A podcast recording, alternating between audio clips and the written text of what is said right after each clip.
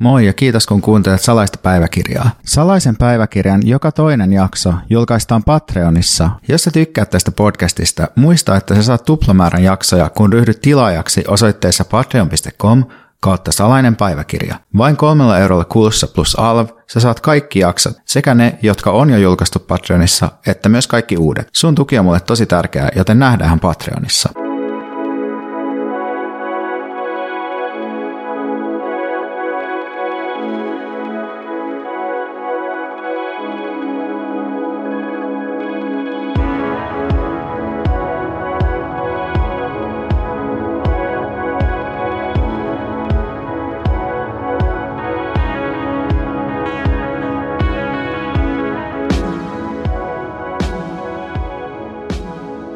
Moi vaan ja terveisiä poikkeuksellisesta äänitysympäristöstä.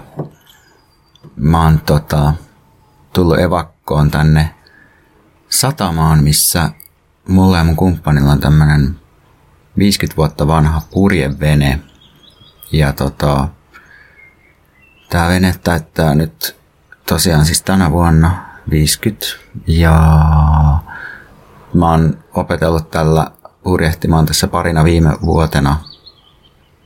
Tämä on sellainen pikkuinen vene, jossa ei ole hirveästi mukavuuksia, mutta tämä on hirveän sympaattinen ja tämä on nyt lisäksi, sen lisäksi, että tämä on ihana ympäristö olla, niin tämä on myös tota, osa mun elämän nykyistä eksistentiaalista kauhua. Eli tämä oli ainoa hiljainen paikka, mihin mä pääsin niin kuin äänittämään, koska oma kotini on edelleen remontti, työmaa, niin sitä piti paeta. Ja sitten kun me ollaan muutenkin tänään tekemässä jotain käsittelyä tälle veneelle, niin tämä olisi hyvä paikka tulla. Ja tämä on jotenkin sille rauhoittava ympäristö, kun kaikki ympärillä on puuta. Mutta pahoittelut kautta onnittelut tästä taustametelistä. Mä toivon, että se on enemmän miellyttävää kuin ahdistavaa teille. Uh, ajattelin tänään puhua lakijuttuja tai uh, suhteesta lakin järjestykseen, rikokseen ja rangaistukseen. Tämä on mulle jotenkin henkilökohtainen ää, kiehtova teema ja sitten mulle tämä on jotenkin sellainen niin kuin kaikille jollain tavalla sellainen koskettava teema ja musta tuntuu, että varsinkin ehkä, ehkä jotenkin lapsuudessa musta tuntuu, että, että ihmisillä on kaikille jotenkin kosketus tähän aihepiiriin silleen, että kun lapset on noin obsessoituneita rajoista ja järjestyksestä ja laista – ja, ja sitten lapsille just varastaminen muodostaa sen tärkeimmän rikostapauksen. Ehkä koska se tavallaan on lähinnä lapsen omaa käsityskykyä, että ottaa jotain, mikä on toisen, että se on semmoinen, mitä kohdataan niin kuin sosiaalisissa suhteissa, että ottaa vaikka toisen lelun ja sitten ja sitten ruokakaupassa on ulottuvilla kaikenlaista tavaraa, mutta lapsella ei ole omaa rahaa, niin sitten sekin herättää semmoisen halun, että oispa tämä mun, voisinpa mä ottaa tämän. Ja tavallaan voisi kysyä, että mikä olisi luontevampaa kuin ottaa ne asiat, joihin ei ole muuta pääsyä kuin aneleminen vanhemmilta. Eli lapsella ei ole rahaa, mutta sitä kierrätetään semmoisten haluja herättelevien hyllyrivien lävitse koko ajan. Ja tavallaan tätä voi ajatella semmoisena ennakkokaikuna aikuisuudesta, missä me eletään sellaisessa tavaran paljoudessa ja sitä kaikkea kuitenkin säätelee sitten se raha. Ja meidän pääsy rahaan on sitten eri tavoin rajoitettua, mutta että halut kiertää meidän ympärillä ja meidän lävitse koko ajan. Mutta joo, mulle lapsena laki oli tärkeä juttu ja tai en tiedä ehkä laki, mutta sillä ei oikein ja väärä semmoisen lapseisella tavalla, että tämmöinen varhainen kunnollisuuden ja pikkuporvarillisuuden ilmentymä oli, kun mä rottailin äidille itkien, että mun kaveri pöllii kaupasta tavaraa.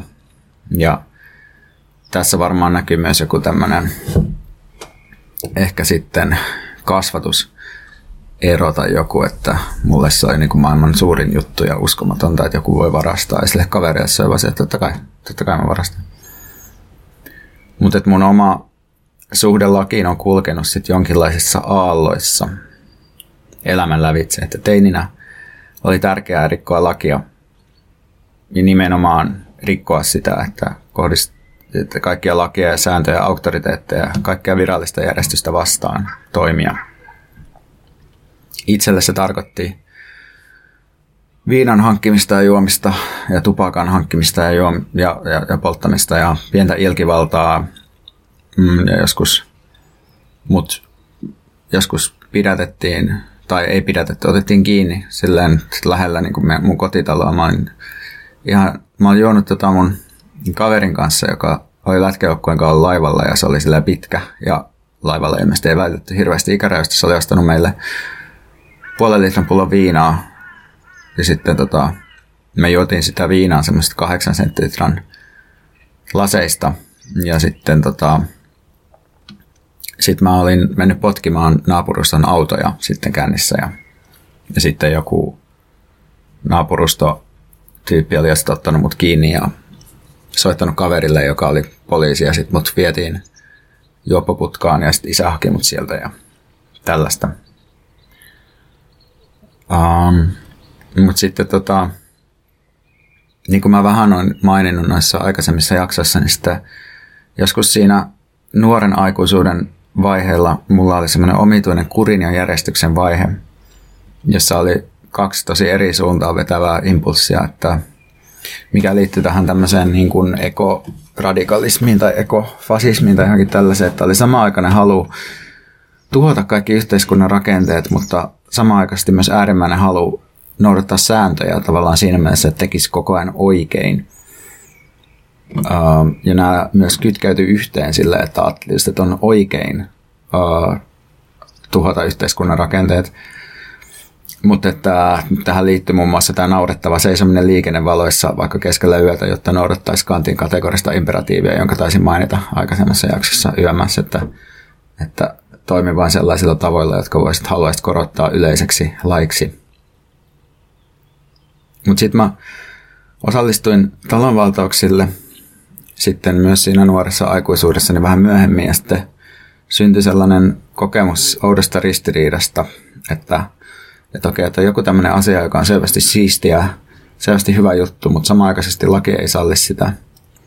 Että miten pitäisi suhtautua lain rikkomiseen tavallaan silloin, kun hyväksyy sen itse teon, mutta kokee niin kuin lain kehikon itsessään tärkeänä.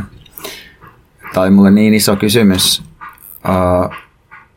että et mä pohdin jopa sosiologian kandin tekemistä suomalaisesta laillisuusperinteestä ja sen vaikutuksesta vaikka julkisen keskustelun talonvaltauksista. Ja tässä tapauksessa mä sitten vähän ehkä ulkoistin sitä omaa niin kuin, lainkuuliaisuuttani ja ajattelin, että se on tämmöinen niin kulttuurinen yleinen piirre. Mutta sehän myös on niin, että tottelemattomuusliikkeellä on hyvin erilaiset mahdollisuudet eri maissa – ja tämä näkyy joskus vähän huvittavastikin. Esimerkiksi muistan joskus tämmöisen uutisreportaasin, jota katsoin, suomalainen uutisreporteri haastatteli ranskalaista akateemikkoa liittyen keltaliiveihin, eli tähän ranskalaiseen protestiliikkeeseen, joka on ottanut haltuun jotain liikenteen solmukohtia vaikka ja harrastanut erilaista tottelemattomuutta, niin uutisreporteri kysyi sitten tämmöiseltä akateemikolta, että – että miten tämä on niin kuin ok, kun nehän rikkoo lakia, mihin tämä akateemikko jotenkin vähän hymähdelle vastasi jotain. Ja musta tämä tuntui silloin maailman suomalaisimmalta kysymyksellä esittää. Ja tunnistan jotain tästä samasta hengestä itsessäni, että, että mi- miten voi olla niin, että, että rikotaan lakia samalla kun tehdään yhteiskunnallista toimintaa. Aivan käsittämätöntä. Ja tämähän näkyy tietysti myös näissä elokapinaa koskevissa keskusteluissa, että, että onko se tottelemattomuus nyt sitten ok vai ei, kun se kuitenkin rikkoo lakia. Mutta tästä talonvaltausristiriidasta seurasi sitten semmoinen vuosia kestänyt laajempi pohdinta suhteessa valtioon, sen lakeihin ja demokratiaan ja tällaisiin kysymyksiin. Mä olin tota mun kaverin kanssa yhdellä valtauksella soittamassa – meidän piti niin soittaa siellä valtauksen sisällä, mutta sitten se ei koskaan päässyt alkamaan se valtaus, koska ne valtaajat vaan kannettiin poliisivoimien ikkunasta ulos ja sitten me soitettiin niin kuin, sit kitaraa siinä ulkona tavallaan otettiin se talonvaltaus kulkuen niin vastaan ennen kuin tämä häätäminen alkoi. Ja sitten ää, mä annoin haastattelun Turun Sanomille siinä samalla. missä tota, mä sanoin niille muistaakseni jotain sellaista, että, että kyllä Suoma, tällaisessa Suomen kaltaisessa oikeusvaltiossa täytyy voida vastustaa poliisia, missä ei ehkä ole ihan hirveästi järkeä, tai että se on ainakin päällisen puolen aika ristiriitainen lausunto, mutta ehkä se kertoo jotenkin tämmöisestä tietynlaista niin kuin, hämmennyksestä, mitä, mitä niin kuin nuorena koin just tämän niin kuin, suhteessa lakiin. Mutta joo, sitten kun alkoi tämä tämmöinen pohdintavaihe, niin mä jouduin sitten kysymään itseltäni kysymyksiä, kuten että mikä on lakien varsinainen tehtävä kokonaisuutena ja miten käytännössä toimii ne instituutiot, jotka säätää lait ja kuka niitä instituutioita ohjaa tai millaisella prosessia niitä ohjataan.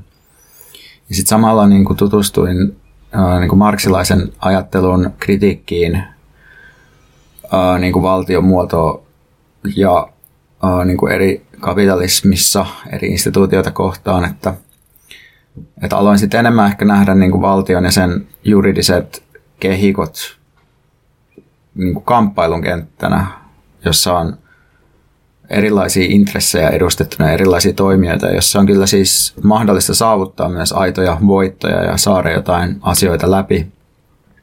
Mutta et, et vaikka on mahdollista saada, saavuttaa niitä aitoja voittoja, niin ei kuitenkaan tarvi ajatella nykyisiä lakeja aitona demokratian hengen ilmaisuna, vaan voi ajatella, että se ilmaisee erilaisia intressejä ja yhteiskunnallisia voimasuhteita. Että lait on dynaaminen kenttä ja kamppailun alue, jossa esimerkiksi organisoitunut omistus suojaa omia intressejään. Ja toisaalta vaikkapa sitten erilaiset rasismin vastaiset kansalaisliikkeet Yhdysvalloissa on, on pystynyt takaamaan jotain omia oikeuksia myös, myös sitten niin kuin tämän lainjärjestelmän kautta. Um, tai lain muuttamisen kautta, juridisten kehikkojen muuttamisen kautta. No joo, mutta sitten tästä pitkästä pohdinnasta tultiin sitten sellaisen tilanteeseen, jossa lain rikkominen ei ehkä ollutkaan enää niin iso kysymys. Että mä en enää nähnyt lain rikkomista rikkomuksena jotakin jumalallista järjestystä vastaan, vaan ennemminkin uh, koin, että, että jonkinlainen poliittinen täyskasvuisuus, jos nyt käyttää tämmöisiä vähän valistushenkisiä termejä, niin edellyttää kykyä tehdä itsenäistä harkintaa suhteessa erilaisiin normeihin. Et niin kuin me tiedetään, niin lakien seuraaminen harkitsematta on vaarallista ja se on tyypillinen asia, josta diktatuurien jälkipuinneissa syytetään ihmisiä. Eli itse asiassa se, että katsoo vaan asioita lain nojalla ja lain kautta, niin se, se on nimenomaan niin kuin vastuutonta. Mutta tämä on silleen huvittavaa, että suomalaisessa porvarillisessa perinteessä on erittäin vahva vahva tämmöinen fraasi, mitä aina käytetään silloin, jos ei haluta tehdä jotain poliittista päätöstä, että tämä on ollut tota, turkistarhauksen liittyen aina sanottu, että no, että keskustalaiset on sanonut, että no se on laillinen elinkeino tai kokoomuslaiset ja no tietenkin ne on samalla ihmisiä, jotka säätää lakeja ja voisi helposti tehdä sitä laittoman elinkeino, jos haluaisi, mutta ei halua. Ja sitten mielenkiintoisesti tätä Petteri Orpo käytti tätä tavallaan nyt myös tämmöisessä progressiivisessa merkityksessä tätä samaa fraasia, kun puhuttiin ilmastopolitiikasta, niin sitten hän sanoo vaan ilmastolaista, että no, se on laki. Ja that's it. Eli tota, ikään kuin laki on itsessään jotain harkinnan yläpuolista. Että tavallaan tuntuu, että, että se, suhde, mitä, se suhde lakeihin, mitä yhteiskunta meille vaikka lapsena niin välittää, on kuitenkin se, että laki on ehdoton. Uh, Mutta joo, siis tästä nyt sitten kaikesta on seurannut se, että nykyään mä rikon lakeja aika surutta. Esimerkiksi kansalaistottajamattomuuden muodossa tai jättämällä maksamatta joukkoliikenteessä tai jättämällä maksamatta jossain muualla. Että ei, ei sillä hirveästi haittaa tai kiinnosta tämmöiset asiat samalla tavalla kuin mikä se, mitä se aikaisempi jonkinlainen obsessio on ehkä ollut. Mä voisin tässä kohtaa lukea tällaisen kaksiosaisen sitaatin, joka on pikkusen kimurantti, mutta koittakaa pysyä mukana siitä huolimatta. Yhteinen autonomia, hauras autonomia, voidaan määritellä vain topologisesti muodon aukeamisena spiraaliksi, ruusuksi, maailmaa hapuileviksi terälehdiksi. Ruusun morfogeneesi on aukeamista maailmalle, kosmisen orgasmin topologiaa, nauttimista itsen avoimuudesta sen sijaan, että keskittyisi puolustamaan omia rajojaan. Vain sen ansiosta itseyssysteeminä voi olla myös autonominen sanan varsinaisessa merkityksessä, säätää omat lakinsa, nomoksensa, sen sijaan, että keske, keskittyisi vain joko tottelemaan tai rikkomaan vallitsevan yhteiskunnan lakeja. Tämä on Eetu Virenin sellaista tekstistä, jonka nimi on jotain sinne päin kuin Mieluummin yksin vai huonossa seurassa, joka on julkaistu tuolla Kumu-verkkolehdessä, joka on tämän Kometa-verkkolehden eräänlainen edeltäjä. Mutta tässä tekstissä siis äh, käsitellään äh, niin työväen oman jonkinlaisen elämänmuodon ja niin kuin omien, niin kuin oman olemisen tavan muodostamista. Ja se, miksi mä luin tämän tässä, on, että mä haluaisin kiinnittää huomiota tähän loppuun, missä et, et puhutaan siitä, että oman lain säätäminen on tavallaan tärkeämpää kuin se, että keskittyy joko tottelemaan tai rikkomaan vallitsevan yhteiskunnan lakeja. Ja tässä sitaatissa mun mielestä yksi oleellinen pointti, minkä mä haluaisin vielä nostaa niin kuin suhteessa lakiin, että myöskään lain rikkomisesta ei kannata tehdä fetissiä. Ja tälleen on huomannut, että käy aika helposti uh, niin kuin tämmöisessä ns-radikaalissa politiikassa – että lain ylittämisestä voi muodostua sellainen oleellinen kysymys yhteiskunnan muuttamisessa ja jotenkin sellainen niin kuin todellisen aktivismin ainoa tunnusmerkki, että sitoudutteko ikään kuin porvarillisen valtion lakeihin vai oletteko valmiita menemään niiden yli. Ja sitten tavallaan ajattelen, että tärkeämpää kuin se, että miettiä, että rikotaanko nyt lakeja vai ei, olisi just pohtia sitä, että millaista elämää itse asiassa haluaa elää ja miten on mahdollista luoda uusia tapoja elää suhteessa yhteiskuntaan ja yhteiskunnallisiin käytäntöihin. Että just se, että jos vaan keskittyy niin kuin rikkomaan lakeja rikkomisen vuoksi, niin voi, se voi myös olla tapa kiinnittää aivan tarpeettomasti sellaisen yhteiskunnan niin kuin valvonnan huomio itseen, jolloin tavallaan se oman elämänmuodon muodostaminen muuttuu vaan vaikeammaksi, että miksi turhaan niin kuin kolkutella joidenkin niin kuin poliisien ovia, jos tavoitteena ei niinkään ole niin kuin rikkoa lakia, vaan muodostaa parempaa elämää. Mä suosittelen liittyen vähän tähän tematiikkaan niin sellaista uutta teosta kuin Kuulumme toisillemme, josta varmasti kuullaan myös tuossa Mikä meitä vaivaa podcastissa, joka jolle tuleekin pian sata jaksoa täyteen, mutta tota, tämmöinen Chaos Publishing on julkaissut tällaisen uuden teoksen, jossa on kirjoittajina Mikael Brunilla, Vilja Saarinen ja Juho Narsakko. Ei, anteeksi, ei Juho Narsakko, vaan Walter Sandel. Mä sekoitin, koska Juho on, on ollut aktiivisesti mukana teoksen, tai niin kuin vähän niin kuin kertonut mulle tästä teoksen etenemisestä ja on myös puhumassa julkkareissa, mutta joo, Walter Sandel on siis tämä kolmas kirjoittaja. Mutta tässä teoksessa joka tapauksessa Mikael Brunilla yhdessä näistä teksteistä, mitä tässä teoksessa, mikä teokseen sisältyy, käsittelee tapoja, joilla startup-yritykset on onnistunut panemaan viralta erilaisia säätelykehikoita ja luomaan uudenlaisia yhteiskunnallisia sommitelmia ilman, että niihin on kohdistunut suoraa valtion repressiota tai ne on onnistunut usein välttää sitä. Ja musta just joku tällainen suhde lakiin vaikuttaa mielekkäämmältä kuin se, että marssitaan avoimesti väkivaltakoneistoa vastaan ja valmistaudutaan varmaan tappioon.